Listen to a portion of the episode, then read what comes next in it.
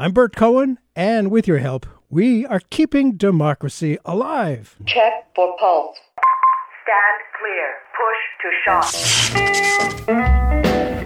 America's fascists are those people who think Wall Street comes first and the American people come second. What we've really seen is a financial sector that's gotten out of hand, has much too much of a role in this country. What Putin is trying to do and what Trump is trying to do is undermine faith in our government. An absolute typhoon of terror against African Americans. There's a huge gap between public opinion and public policy that people don't feel that they can do very much. I speak tonight for the dig- dig- dignity of man. Perhaps the most historically valued aspect of America is freedom.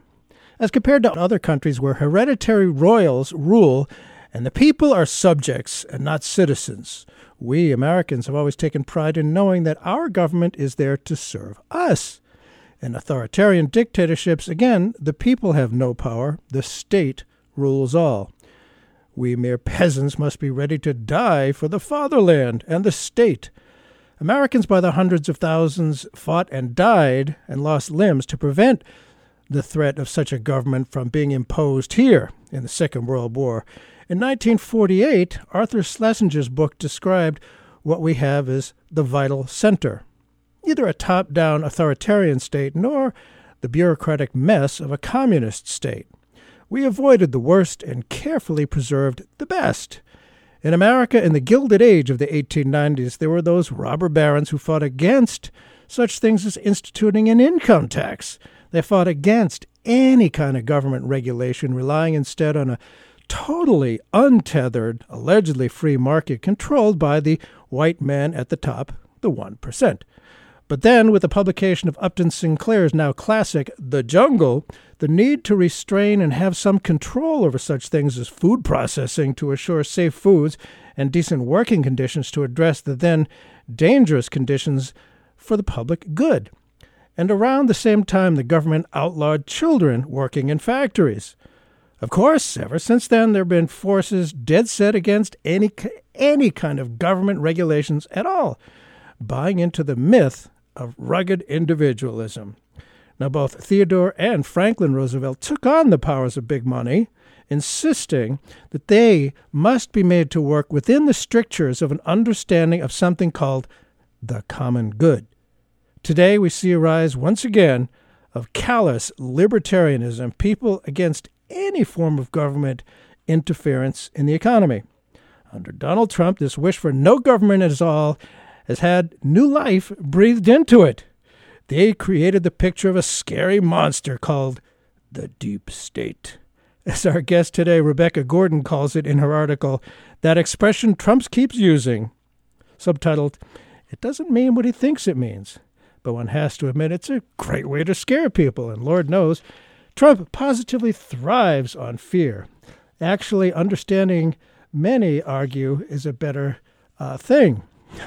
Americans, for Americans, fear of an ever growing national security state, which the Trump administration is boosting mightily, is seen as a real threat as compared to the millions of dedicated, kind of faceless government employees. That's Trump's alleged deep state. This group of people provides citizens with a real and valuable government service. Today, we're going to look at where the term deep state came from and how it's being used today and what may happen after this. Our returning guest is Rebecca Gordon. Thanks so much for being with us. It's a pleasure. Rebecca Gordon is a TomDispatch regular. She teaches at the University of San Francisco, and she's author of the most recently uh, published American Nuremberg The U.S. Officials Who Should Stand Trial for Post 9 11 War Crimes, and is now at work on a new book on the history of torture in the United States. Again, her new article is in TomDispatch is titled "That Expression Trump keeps u- Trump keeps using." Subtitle: It doesn't mean what he thinks it means. Well, again, thanks. Trump is a lot of things, and one thing he is good at is diverting attention. In the wake of the extrajudicial, to put it mildly, assassination of the top general of a country with which we are not at war, uh, Rebecca Gordon writes, Nothing better than the promise of new war crimes to take the world's attention away from a little thing like extorting a U.S. ally to help oneself get reelected. End of quote. But perhaps this moment may turn out to be unintentionally positive by drawing attention to what uh, Rebecca called the little noticed machinery of government that keeps dependably churning on whatever mayhem may be swirling around above it. Maybe this is even the moment to be grateful for those parts of the government whose inertia keeps the ship of state moving, despite the wacko at the top. I inserted that last phrase. That's quite all right. I don't mind that editorial addition. I'm sure. Well, so it seems that there are at least two definitions of the term deep state. You discovered, quote, that the expression is actually a translation of the Turkish phrase derin devlet, we know that Trump loves the current strongman Turkish dictator Recep Tayyip Erdogan. Tell us, please, about the Turkish roots of the term Trump finds so useful. It's interesting that these two words can carry so many different meanings for different people. But the term originated as historians were looking at what happened in Turkey at the moment at the end of World War I when essentially what had been the Ottoman Empire was dismantled. And there were forces within Turkey that had been organizing for years before then, for at least a couple of decades before then, in order to be prepared to take over and to create what became the new Turkish uh, non-sectarian state under Ataturk. But in order to to create the power that they needed to be able to actually take over the government, these forces allied themselves with local forces that were basically indistinguishable from criminal gangs. So there were narco traffickers, there were extortion gangs, there were local militias, and all of these groups helped to maintain the official government in power, but they also, in return, were allowed to to operate and use the machinery of government to keep their own criminal enterprises going. And so the deep state came to mean what historian Ryan Gingeras has called a kind of shadow or parallel system of government in which unofficial or publicly unacknowledged individuals play important roles in defining and implementing state policy.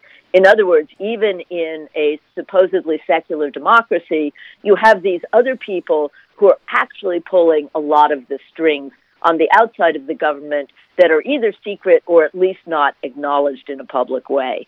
And this may sound familiar to people who have been watching what Rudy Giuliani has been doing in orchestrating U.S.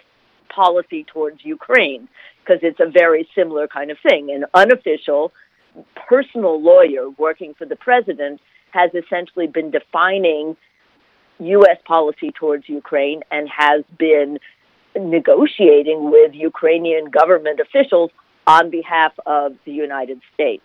That's an example of a deep state, although in Trump's case, I would say it's a fairly shallow level of topsoil, we hope. yeah, pretty shallow, pretty uh, blatantly criminal. And I do find it fascinating that what you just described, which is obviously quite, quite real, there's no question about, you know, this shadow illegal government that the Trump people think that's the legitimate state and the actual, dare I say, democratically controlled uh, things like State Department is not legitimate. They call them the deep state. You know, the deep state calling the open state deep. It's it's a very impressive use of words. He's he's good at that. So it, I find I do find it fascinating, as anybody who listens to the show knows, how uh, uh it's amazing to me how the ongoing ripples well into the 21st century at the end of the First World War. The, de- the end of the First World War just it never really ended. It's going on and that, on and on. That is so true, and we see it not only in things like the deep state, but we also see it in the geopolitical divisions, especially in the Middle East and Northern Africa, oh, yeah. where where you know the decisions to divide up the what and create countries like Iraq and um, and Kuwait and so forth. We are still living with the results of those divisions at the end of the Ottoman Empire, and you know it's also the creation of the Saudi kingdom. Right? We yeah. are still to this day watching the results of those century century old decisions that were made at Versailles. You know, in the yes. in the conferences at, at the end of World War One we're still living with them. And, and I, I saw a video a while ago of, of ISIS fighters proudly waving their flag, bulldozing through the Sykes-Picot line. it's yep, and that's there. You go. That's from and, that period. Go ahead. No, no, go ahead. You're exactly right. Well, and here we here we are today. It is amazing. We're still paying the price for that not being resolved. And what was gained? Hmm. Another question for a whole bunch of shows. Well, aside aside from Turkey, uh, there's there's Mexico, which is you know just south of our border. Most Americans don't know, frankly, a lot about Mexico. We have a sort of negative impression of their you know heavy crime and and uh, collusion and corruption there. Tell us, please, about the deep state there and the ongoing power of what really is a deep state. This is really sad, and it's true in Mexico and also in the the northern triangle countries of Guatemala, Honduras, and El Salvador as well. There's been so much interpenetration between the huge business that is the manufacture and selling of drugs. So there's this huge interpenetration between the gangs that govern that and the Mexican government. And this happens at a local level so that individual mayors in small towns are forced to either comply with and allow the work of the of the cartels or they will be assassinated as happens to many many small town officials who attempt to make any kind of stand against the cartels and again there are places in Mexico where in fact the cartels have done the work that, that that government ought to do and have taken over the running of hospitals, healthcare clinics, providing money for for poor neighborhoods, providing services so that this interpenetration is very very deep. And so what it means that even when you have a change at the top of government and you have someone like Andres Manuel Lopez Obrador or yeah. AMLO as they call him yeah. trying to make changes in the country, he is up against very powerful interests, and interests, by the way, that have in their own way been supported by U.S. so-called war on drugs, yeah. even as we think, you know, that that we're opposing it. So now poor AMLO finds himself today in the position of not only having the deep state in Mexico to contend with, but he's got the president in the United States to contend with. So we see this terrible standoff at the southern border of Mexico with Guatemala, where uh, a group of refugees are attempting to come through Mexico and to seek asylum in the United States, and uh, and the Mexican authorities have met them with armed soldiers attempting to turn them back because of the pressure from Donald Trump on Mexico's economy. So he's really stuck between the deep state in his own country and the open state in the United States. Yeah, it's a, I, I suppose as, as, you talk about it, it's a question of legitimacy. I was remembering right. back in the uh, mid to late 60s uh, when the Black Panthers formed, they didn't have, you know, lunches and breakfast for the young school kids, and they didn't really have hospital facilities. So the Black Panthers set it up for themselves, and they became sort of a legitimate state. And who's to decide legitimacy? Uh, I would think it's relatively easy to measure the popular support, but it is so fascinating that one calls the other illegitimate. Trump is calling Absolutely. the legitimate state illegitimate. And then there's uh, you talk a little bit about uh, uh, the Arab Spring. I mean, many I've wondered, and many Westerners have wondered why the promise of the Arab Spring, Arab Spring of 2011, failed. One of the uprisings which seemed to be successful was in Egypt. The people in the streets ousted a dictator. Then mm-hmm. what happened? What is their state within a state? How powerful is their version of a deep state? So this is actually a very a very sad story and it's one that could have been predicted because of the power of the Egyptian military. So the Egyptian military has for many decades been a state within a state. It owns something between 25 and 40 percent of the businesses that make up the whole Egyptian economy. It has its own banking sector. It has its own business operations, in addition to being, of course, um, a military force. It's also the country's largest landowner, and it ultimately gets to decide who remains in power in in Egypt. It's absolutely true that it was a popular uprising, that it was people who were very, very brave and who risked all kinds of danger by by taking over Tahrir Square and being there in Cairo for you know weeks and weeks on end with camps and with tents.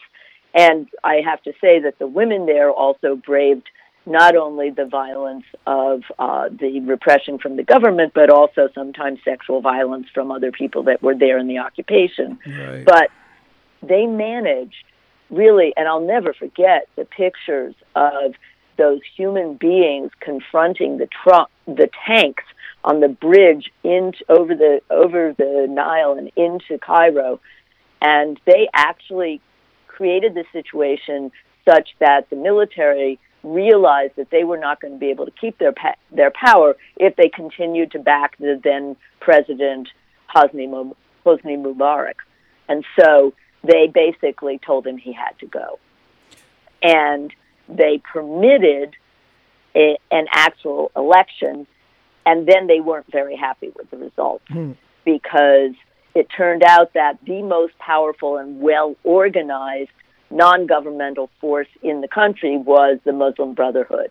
And the Muslim Brotherhood was, in a way, one of these states within a state that was providing services for people, Uh-huh. that was providing the things that government ought to be doing for people, Uh-huh. and which, which was also um, had a theocratic ideology. They believed that is that Egypt should be a Muslim state run on the basic principles of Islam.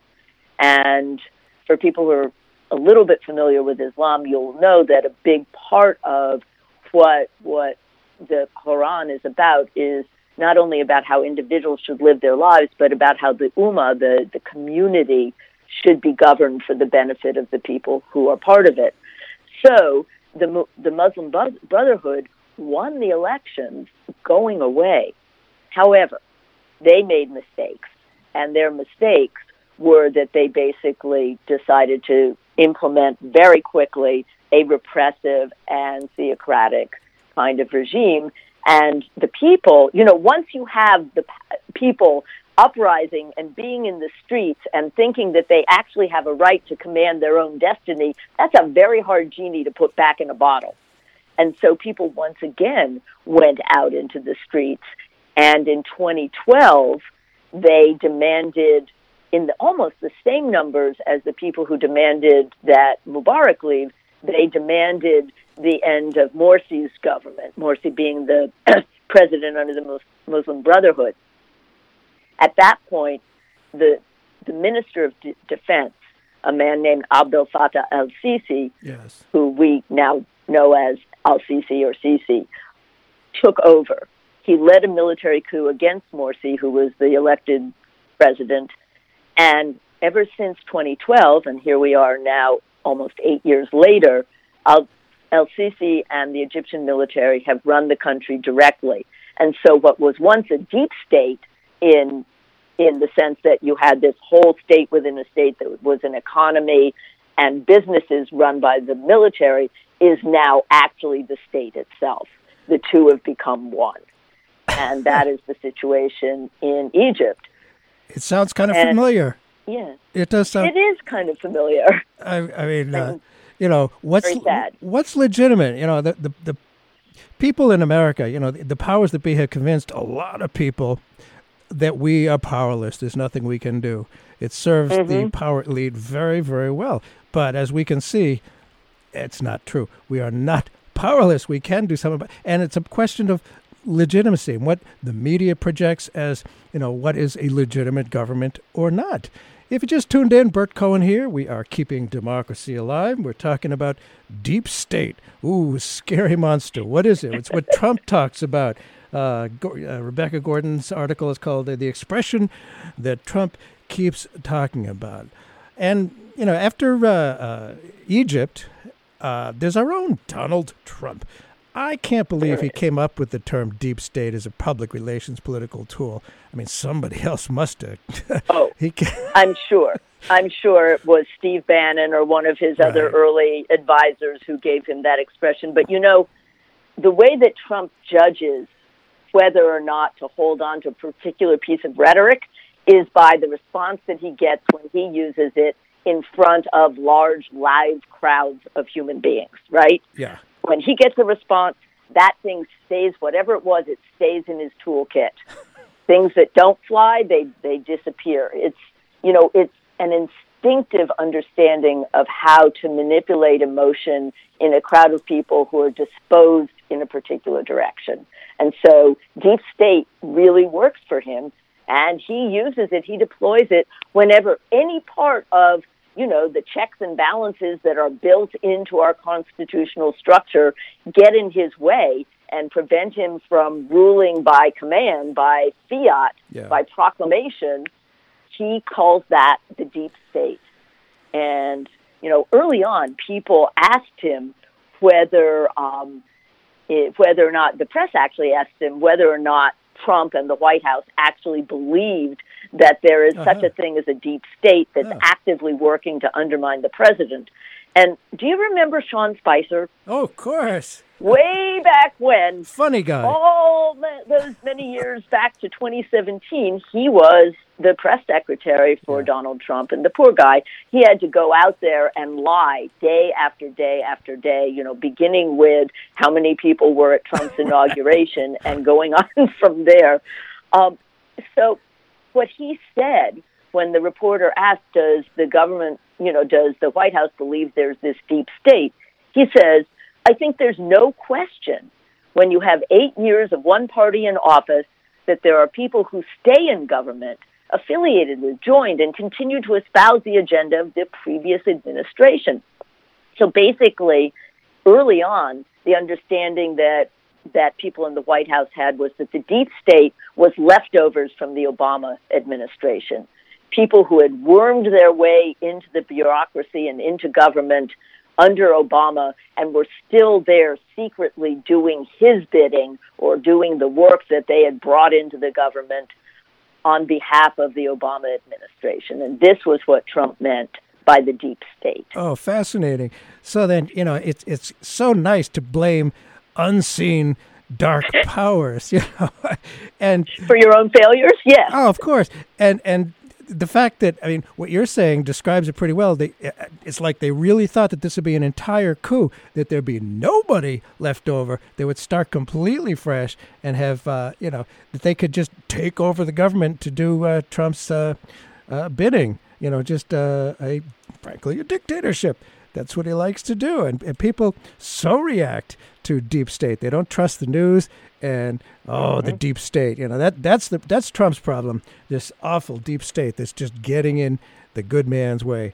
Now, one of the first egregious acts of the new president, it was pretty early, was to ban Muslims, along with massive protests in American airports, which made me proud yep. to be an American. I must say, the judicial system stopped that clearly racist assault. My sense is that Trump truly doesn't have a clue at how that our government was how our government was intended by our founders to function. He loves dictators from the Philippines to Hungary to Turkey mm-hmm. to Russia, Brazil. Executive orders appears to be what he thinks the American government is. So is the deep state to him the apparatus of government beyond his total control? What are your thoughts about this and how do you think he and his regime see the non-executive branches like the co-equal branches of government, Congress government. and the judiciary? Yeah. Yeah, well, we're seeing it, it right now in his defense team's response to the impeachment, right? They're saying that it is literally unconstitutional for Congress to take a step that is provided in the Constitution. That is the impeachment of a president when there is abuse of power and other high crimes and misdemeanors. And so essentially, he's what he means by constitutional makes no actual reference to the actual words in that document. What he means by constitutional is anything that supports the power of the presidency, And unconstitutional is anything that appears to challenge that power, right? So, you know, and in this, he's supported by people like his Attorney General, Yeah. William Barr, who has this whole theory of the unitary executive, which is essentially that uh, the founding fathers somehow intended to have the United States be a monarchy and not even a constitutional monarchy, but pretty much going back to the divine right of kings, the kind of monarchy in which a president can rule by fiat. And so he's got people whispering in his ear, telling him, you know, it's unfair and illegal and unconstitutional for Congress to exercise any kind of power that in any way challenges the power of the executive. And you know, this whole idea of the equal branches of government, it's it's really interesting that a very obscure essay by John Locke called The Second Treatise on Government that was written in the 17th century actually ended up uh, forming the thought of the people who who put together the Constitution. Because this idea of three branches of government, which we sort of now take as for granted as the main way that you would construct a democracy, was actually just an experiment. It turns out it's worked fairly well in terms of allowing that tension among those three those three branches. You know, they say a tripod is the most uh, stable Uh-huh. uh, support for a chair, say. Mm-hmm. And here we have those three branches in some tension with each other, which makes it possible to prevent any one of them from overpowering the other two. And this is what Trump understands as the deep state.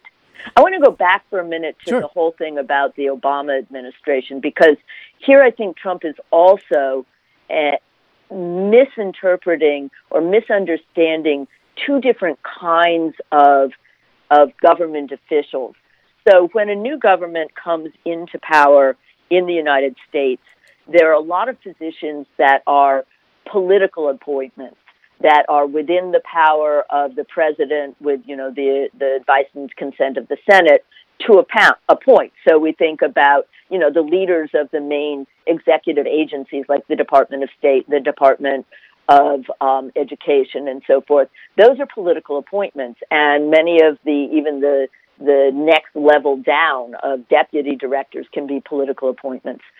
But the people that Trump is calling the deep state are actually, for the most part, not political appointees, but they are career bureaucrats, if you want to call them that, but they are career civil servants who have spent their whole lives through Republican and Democratic administrations doing that basic work of government at a level below the level of political appointees.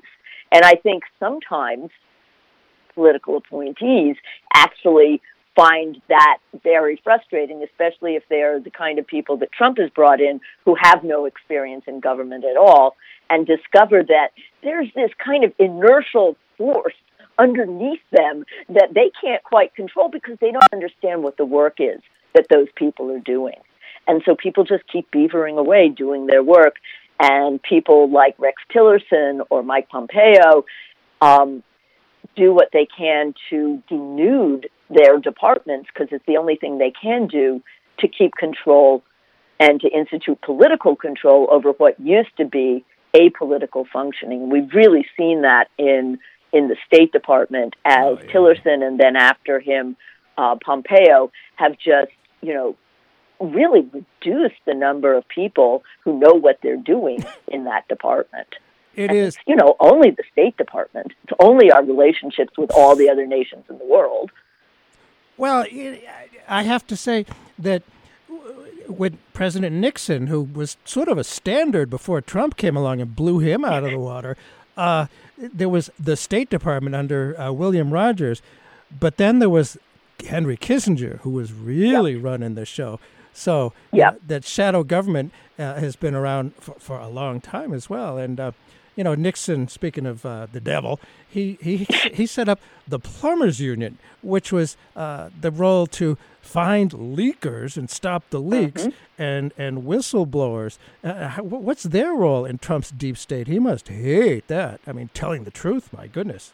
Yes. Ex- well, yeah. Look at how he and all of the Republicans in the House and the Senate have spoken of the whistleblower in the case of his phone call to um, to uh, the president of um, of Ukraine. He had they have said that this whistleblower is the real criminal, right? This person who revealed the fact that the president was basically extorting the president of another country, an allied U.S. country, in order to get what he wanted, which was help to get himself reelected. And so the whistleblower is the evil guy. But I want to say that even though we have whistleblower statutes that are designed to protect people and are designed to make sure that that people who do speak up don't actually suffer for it, and maybe even in some cases, when they report government fraud and waste, they actually can have some kind of financial reward.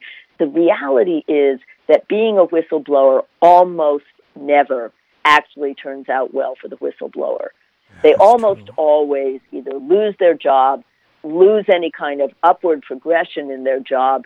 In some cases, it's very, very serious. So, for example, the man who blew the whistle on the abuse that was going on at Abu Ghraib prison in 2003 and 2004 in Iraq, in which U.S. soldiers were routinely and viciously torturing yeah. their um, the detainees they had in their power.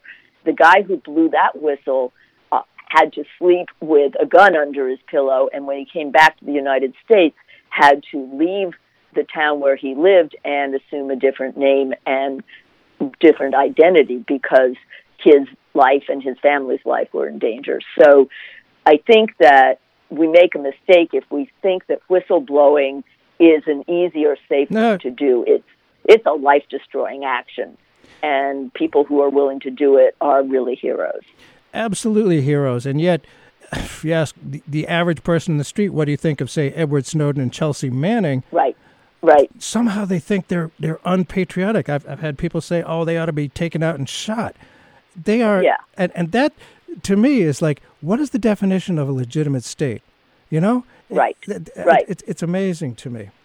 In the 19- exactly, especially in a democracy in which we see whenever and I'm sad to say it, but it is at this point the Republicans are in power in a state legislature. One of the first things they do is make an attempt to prevent as many African American people and other people of color from voting as possible. Oh, so, yeah. you know, we're seeing voter suppression all over the country. I mean, I saw it as long ago as here back in 1994, we had an initiative on the ballot called Prop 187 that was designed, if, and it did in fact pass, but most of it was thrown out by the courts, but it was designed to deny any kind of government service to people who couldn't show that they were in the United States legally, that they had documents, right? And um, during that election in Southern California, people went out and posted giant billboards and stood a hundred feet from the election booths with uh, signs that said it's a federal crime in Spanish and English. It's a federal crime to vote if you're not entitled to vote. And did everything they could to prevent Latinos who legitimately had the vote from voting in that election. Using fear. So, yeah. It's an old tactic, and the manipulation of fear really works. Yep. And it's you know, us old fashioned conservatives, and I consider myself a conservative because I like the Constitution. I really do. Keep it? Yeah, I'd like to keep it. Let's conserve it. Oh my goodness, yes. That you know, we we've always believed that uh, people have their rights, and we are a different government, and we don't have a dictatorship. And there have been people uh, resentful of legitimate democratic republic type government for a long, long time, and they are time. achieving some real success now. For those who may have just tuned in, Bert Cohen here. We are keeping democracy alive with your help. And our guest today is Rebecca Gordon. We're talking about the deep state, what Trump means, and what it really is. And uh, I just, it, it, it's really, uh, it's quite frightening. I mean, I remember in the 1950s, Senator McCarthy raised the frightening specter. Again, mm-hmm. there's fear, frightening specter of communists in the State Department. Now, what about that in terms of deep state discussion? well, exactly. I mean, he, without using that particular expression, his his idea was to create in the minds of the public this picture that there was this powerful, unauthorized, unacknowledged, unofficial group working inside our very deepest state institutions in order to overthrow the country, and that these were, you know, communists. And um, one of them was a man named Alger Hiss. And as a young Oh, yes. child, I actually lived in the same apartment building as his family and knew his wife and his cat because I was a four year old, so I was more attached to the cat than anybody else.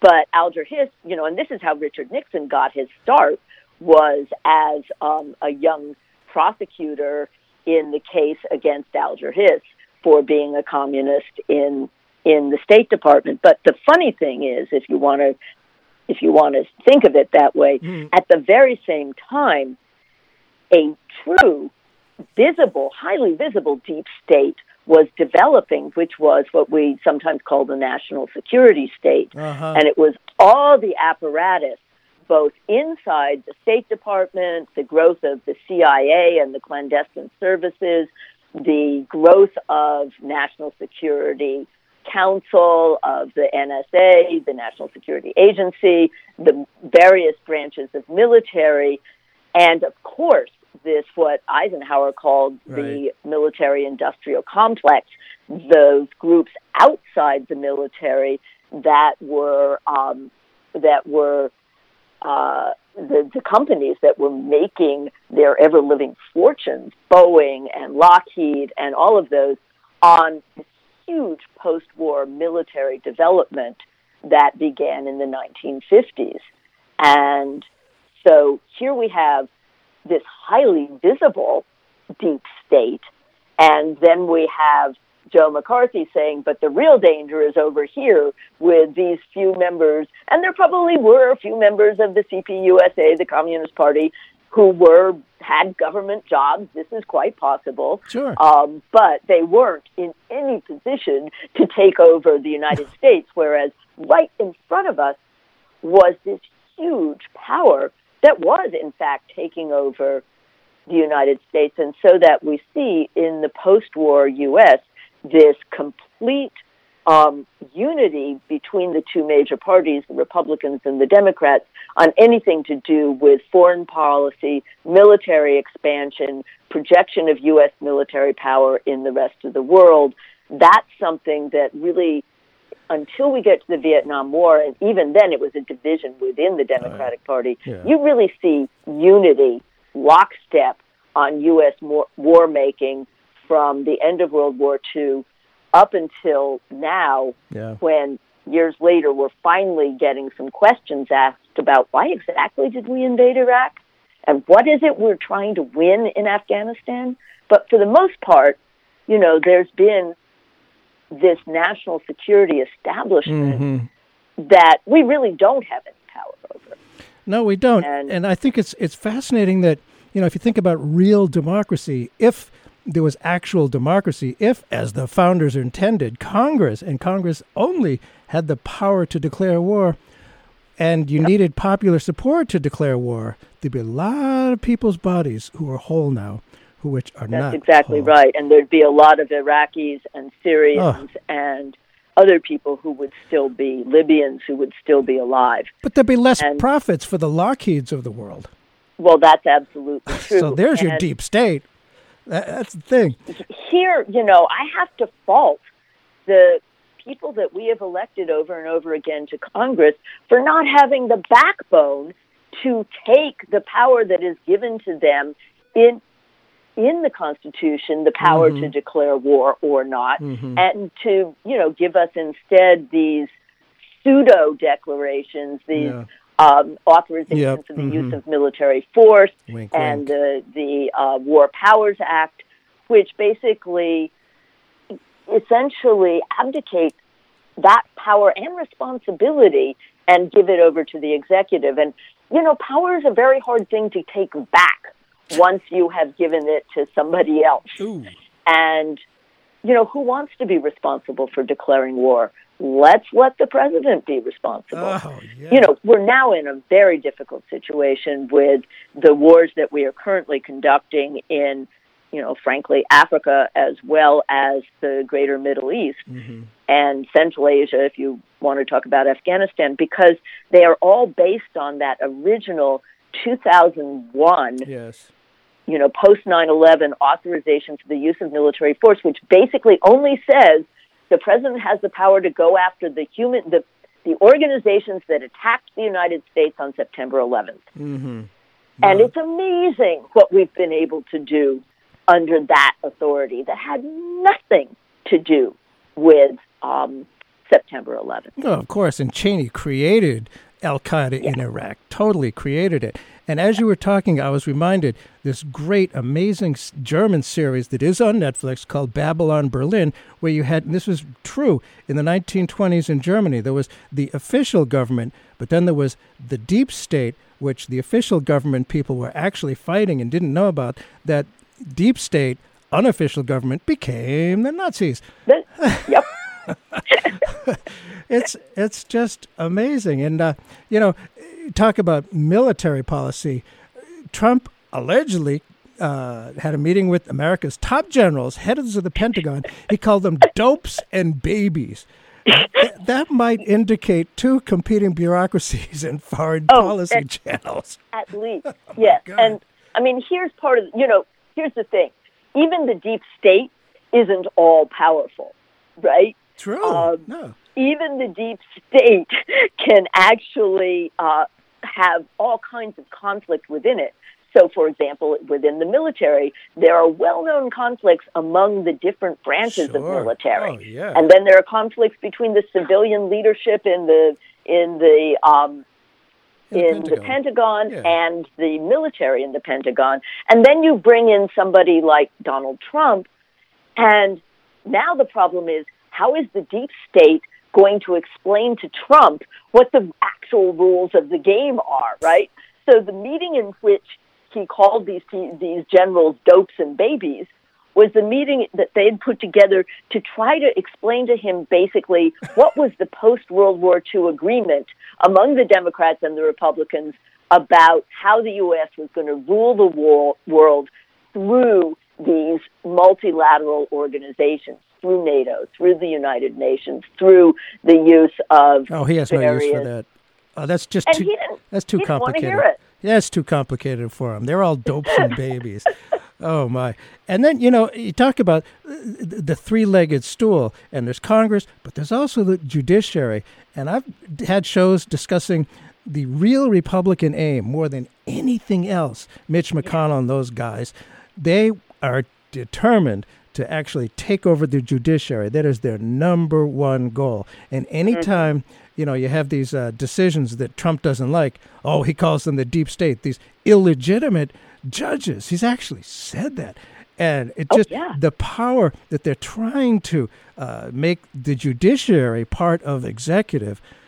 Yikes! That's that's really kind of new. I think. it well i don't know i think it goes back as far as the reagan administration Uh-huh. when you know we see the first attempt to really remake the federal judiciary and not just at the level of the supreme court but Oh no. what in some ways much more insidious as you know is the remaking of the judiciary at the lower levels at the district courts at the courts of appeal where you know first of all those are the people who eventually grow up to be on the supreme court but also that's where a lot of interpretation of law happens so you you've got the regulatory power of the executive and then you've got the power of the judiciary to basically support whatever the executive is trying to do with its regulatory powers.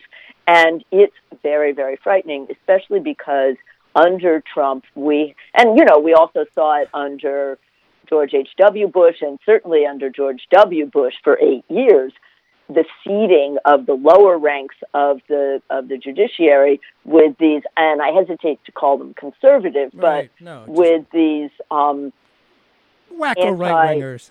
libertarian, anti-government Right. judges, Right. No, and um, you know that that I think is going to be the longest legacy Yes. of you know, and we saw it with McConnell for a year stonewalling President Ah, Obama's appointment Garland. of Merrick Garland. you know Garland, right, Yeah, to yeah. the Supreme Court, and this is this is an illegitimate use of congressional power, but there's not much that we can do about it except we have to get some of those people out of the Senate. And just a little side note, I'm very happy to say that in 2018 I worked with uh, for two months with the Hotel and Restaurant Workers Union Uh-huh. in Nevada, and we elected a Democratic woman to the Senate and threw out a guy named Dean Heller, who was the Republican incumbent, and turned the state of Nevada. There is nothing like the organized power of ordinary people to actually affect the results of an election if you get down in there and do that day to day, house to house work. You're- And Wait, you're talking about democracy here. You can't have that that. I am talking about democracy. I'm talking about rank and file members Yes. of the union who took a two month leave of absence from their job Wow. as cooks, as caterers, as housekeepers to live in an extended stay motel in Reno and go out six days a week facing people with guns, facing people who set dogs on them, but Oh, my. talking day after day to people. And then in the evening coming back and debriefing what had happened at the doors role playing how they could have more successful conversations. And then we had a whole um, sort of education piece in which we talked about what is the minimum wage how does it affect Uh-huh, people's sure. lives what can a senator actually do what Mm. does a governor actually do it was all the things that you know, you don't learn in civics class because civics class is really boring. but it was, and then those people go back to their shops and they know how to organize in their shops. It's an incredible example of democracy in action. I, I'm going back. Oh, it's great. And you got a race coming the- up again in Nevada, I believe, this year. That's oh yeah, well, Getting Martha Nevada's- McSally out of there. I had to learn to say Nevada because if you say Nevada, you're from somewhere else. Right. it's like Oregon, right? Well, it's like Um, Concord, New Hampshire. It's actually Concord, New Hampshire. oh right, Concord. Yeah, Yeah, uh-huh, sure. Worcester, Massachusetts. I know. Well, there's a lot of them. For those who may have just tuned in, Bert Cohen here. We are keeping democracy alive. Our very entertaining and knowledgeable guest, Rebecca Gordon. We're talking about what the deep state really is. And there are so many people who consider the news media part of the deep state. Yeah. And they do. I mean, they're, they they have to sell. You know, the New York Times did their endorsement, not not thinking about who their advertisers are. You know, they got to keep up the Right. the income. But uh, I I was once telling somebody, a Trump supporter, about something. He said, "Where did you hear that?" I said, "The news." He said, "Oh, the news." Oh, the news. Well, part of the thing is that democracy is tedious. It's hard work. And it's so much easier just to say, you know, lay on your couch and say, oh, let the dictator, the man on the white horse. People love that. At those rallies, that's what they're doing. They're kind of Nazi like rallies. Uh, it's just, It is, yeah. It's scary, and yet at the same time, I also want to say that have you heard the expression "so broke I can't pay attention"? yes, I have actually. And there's a sense in which working class people who are having to work two, three jobs to keep body and soul together, who are living really in soul grinding anxiety of poverty, it really is hard to have the time and the leisure to pay attention to the hard work of democracy. So, on the one hand, I fault absolutely the racism and the the desire to have the leader who's going to save us and all the man on the white horse absolutely but at the same time i think that our economy and frankly our our underfunded public schools Yes. have done a whole lot to eviscerate the possibility of democratic participation in this country Yes. it's um, it's interesting to hear reporters go in and they do this thing that just drives me crazy where they go talk to people and ask them, "Well, what do you think about impeachment?" "Well, I don't care about impeachment. I care about how I'm going to, you know, Right. pay the rent." Right. Well, of course, people care about both those things. But it's very hard to pay attention to something in Washington when you've got a landlord, you know, in the next town. And so so there's you know there's some yes and no. It's interesting too about the press, right? Because many of us who are more or less on the left for years have actually railed against the mainstream press. True. I mean, I remember how furious we were, and rightly so, with the New York Times absolutely falling in line behind Cheney and Bush Right. to promote the war in Iraq, right? Absolutely. All we- lockstep. I mean, it was clear. It was right there in plain sight that there were no weapons of mass destruction. This was not a mystery, right? This is not a secret. And yet, there's the New York Times. And, you know, I go back to the years of the feminist bookstore movement, which was many, many years ago in the 70s. And one of the things that we watched at the time was the way that the large book publishers, back when books were a big deal, um, were gradually consolidating into fewer and fewer companies. And the same thing we saw was happening with the mainstream press. True. That, you know, and there's a reason why, for example, there are laws that prohibit having a TV station and a newspaper in the same city owned by the same company in order to maintain some kind of competition. But so we used to complain about the way that the mainstream press was consolidated and coming under more and more corporate control. And now, you know, who's going to save us? Jeff Bezos, the press, you know, the the, Oh, God, the head of an owner of Amazon, who also owns the Washington Post, which frankly is doing some very good reporting these days. It And is. so it becomes ironic that we're turning to the very corporate powers that in the past we might have decried as one of the last bastions of um, keeping, well, you know, the Post's motto is democracy dies in darkness, right? Well, that's true, and and the you know the press, uh, you know, Trump calls them the enemies of the people over and over again, Yeah. which just is astounding.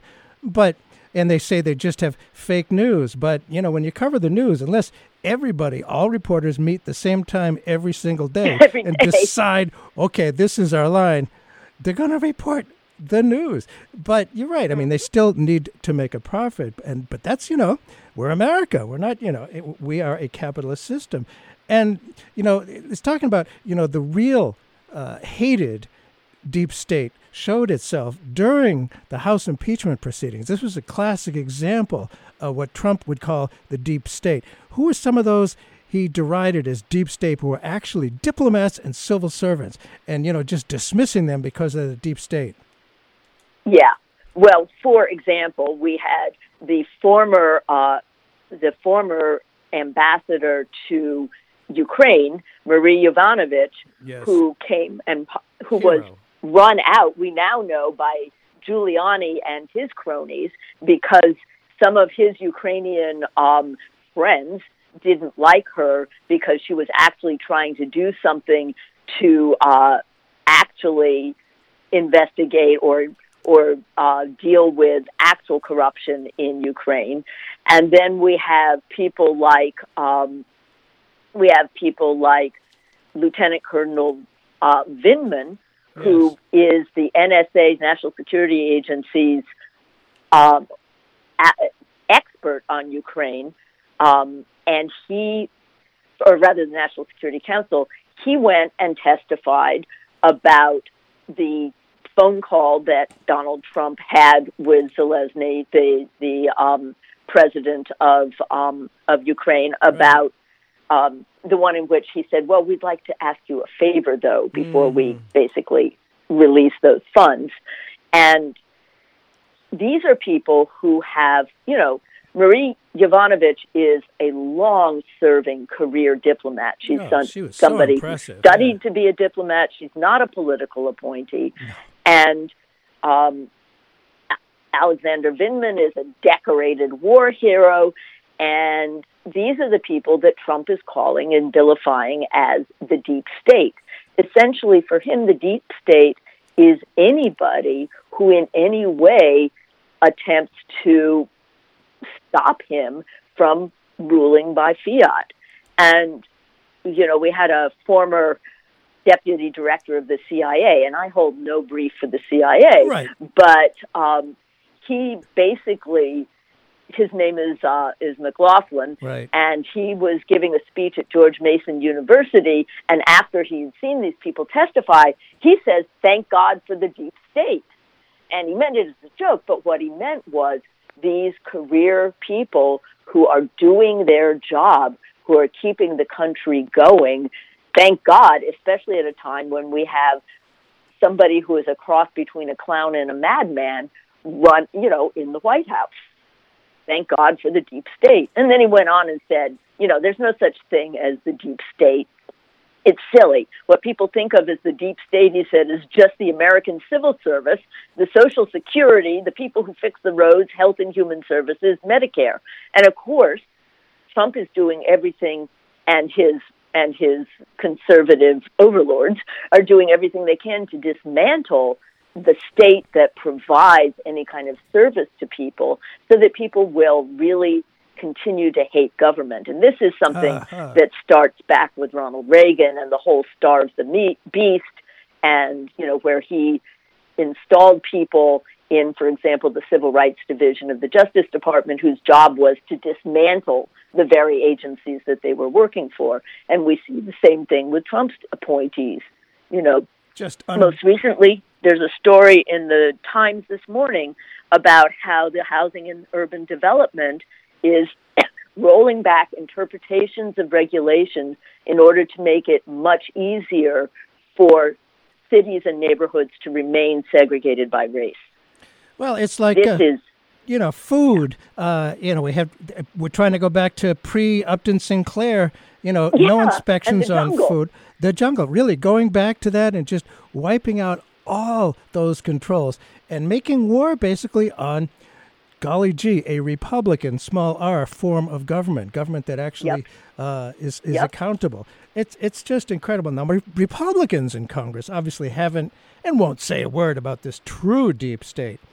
Do you see any Democrats addressing it? How well has this the, the tactic of you know saying everything's a deep state work? Do enough people buy into Trump's imaginary deep state, or or do you think the fantasy is starting to lose its power? I always like to be somewhat optimistic. Well, you know, I'll tell you what's interesting to me is you take people who are running for the Democratic um, nomination, like Elizabeth Warren and Bernie Sanders, and although they're not using the language deep state, they are presenting a very attractive vision of government that actually exists to serve the needs of people, right?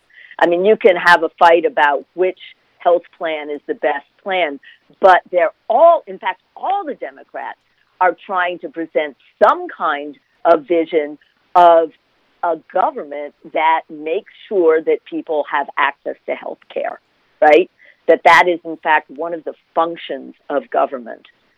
Similarly, you see them, for example, supporting the and strengthening that collective way we have of taking care of people my age, which we call Social Security, Mhm. right? We Mhm. see them like attempting to demonstrate that far from being a force of control and regimentation in people's lives, government, by making it possible not to have to live in anxiety Oh, really? about where your next meal is coming from, can actually be a liberating force in people's lives. So the whole idea of raising the minimum wage to be what it was when it first came in with the Fair Wages and Standards Act it was meant in 1938 it was meant to be a breadwinner wage it was meant to be a wage on which one adult could support Yes. another adult and children in a family Imagine. by working one job 40 hours a week I just and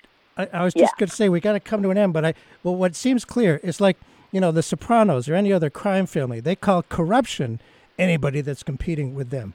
you know, exactly the deep state is anybody competing with donald j trump you got it. If people want to follow your stuff, uh, I would suggest uh, uh, uh, Tom what you- the uh, TomDispatch and anything else you'd suggest. Yeah, I also have a website called mainstreamingtorture.org. Uh-huh. And, but yeah, I publish about every six weeks with TomDispatch.com. Great so that's stuff. a good place to find me. Thank you so much. Let's let's have a state that serves the people. What a concept. Thank you. Scary monsters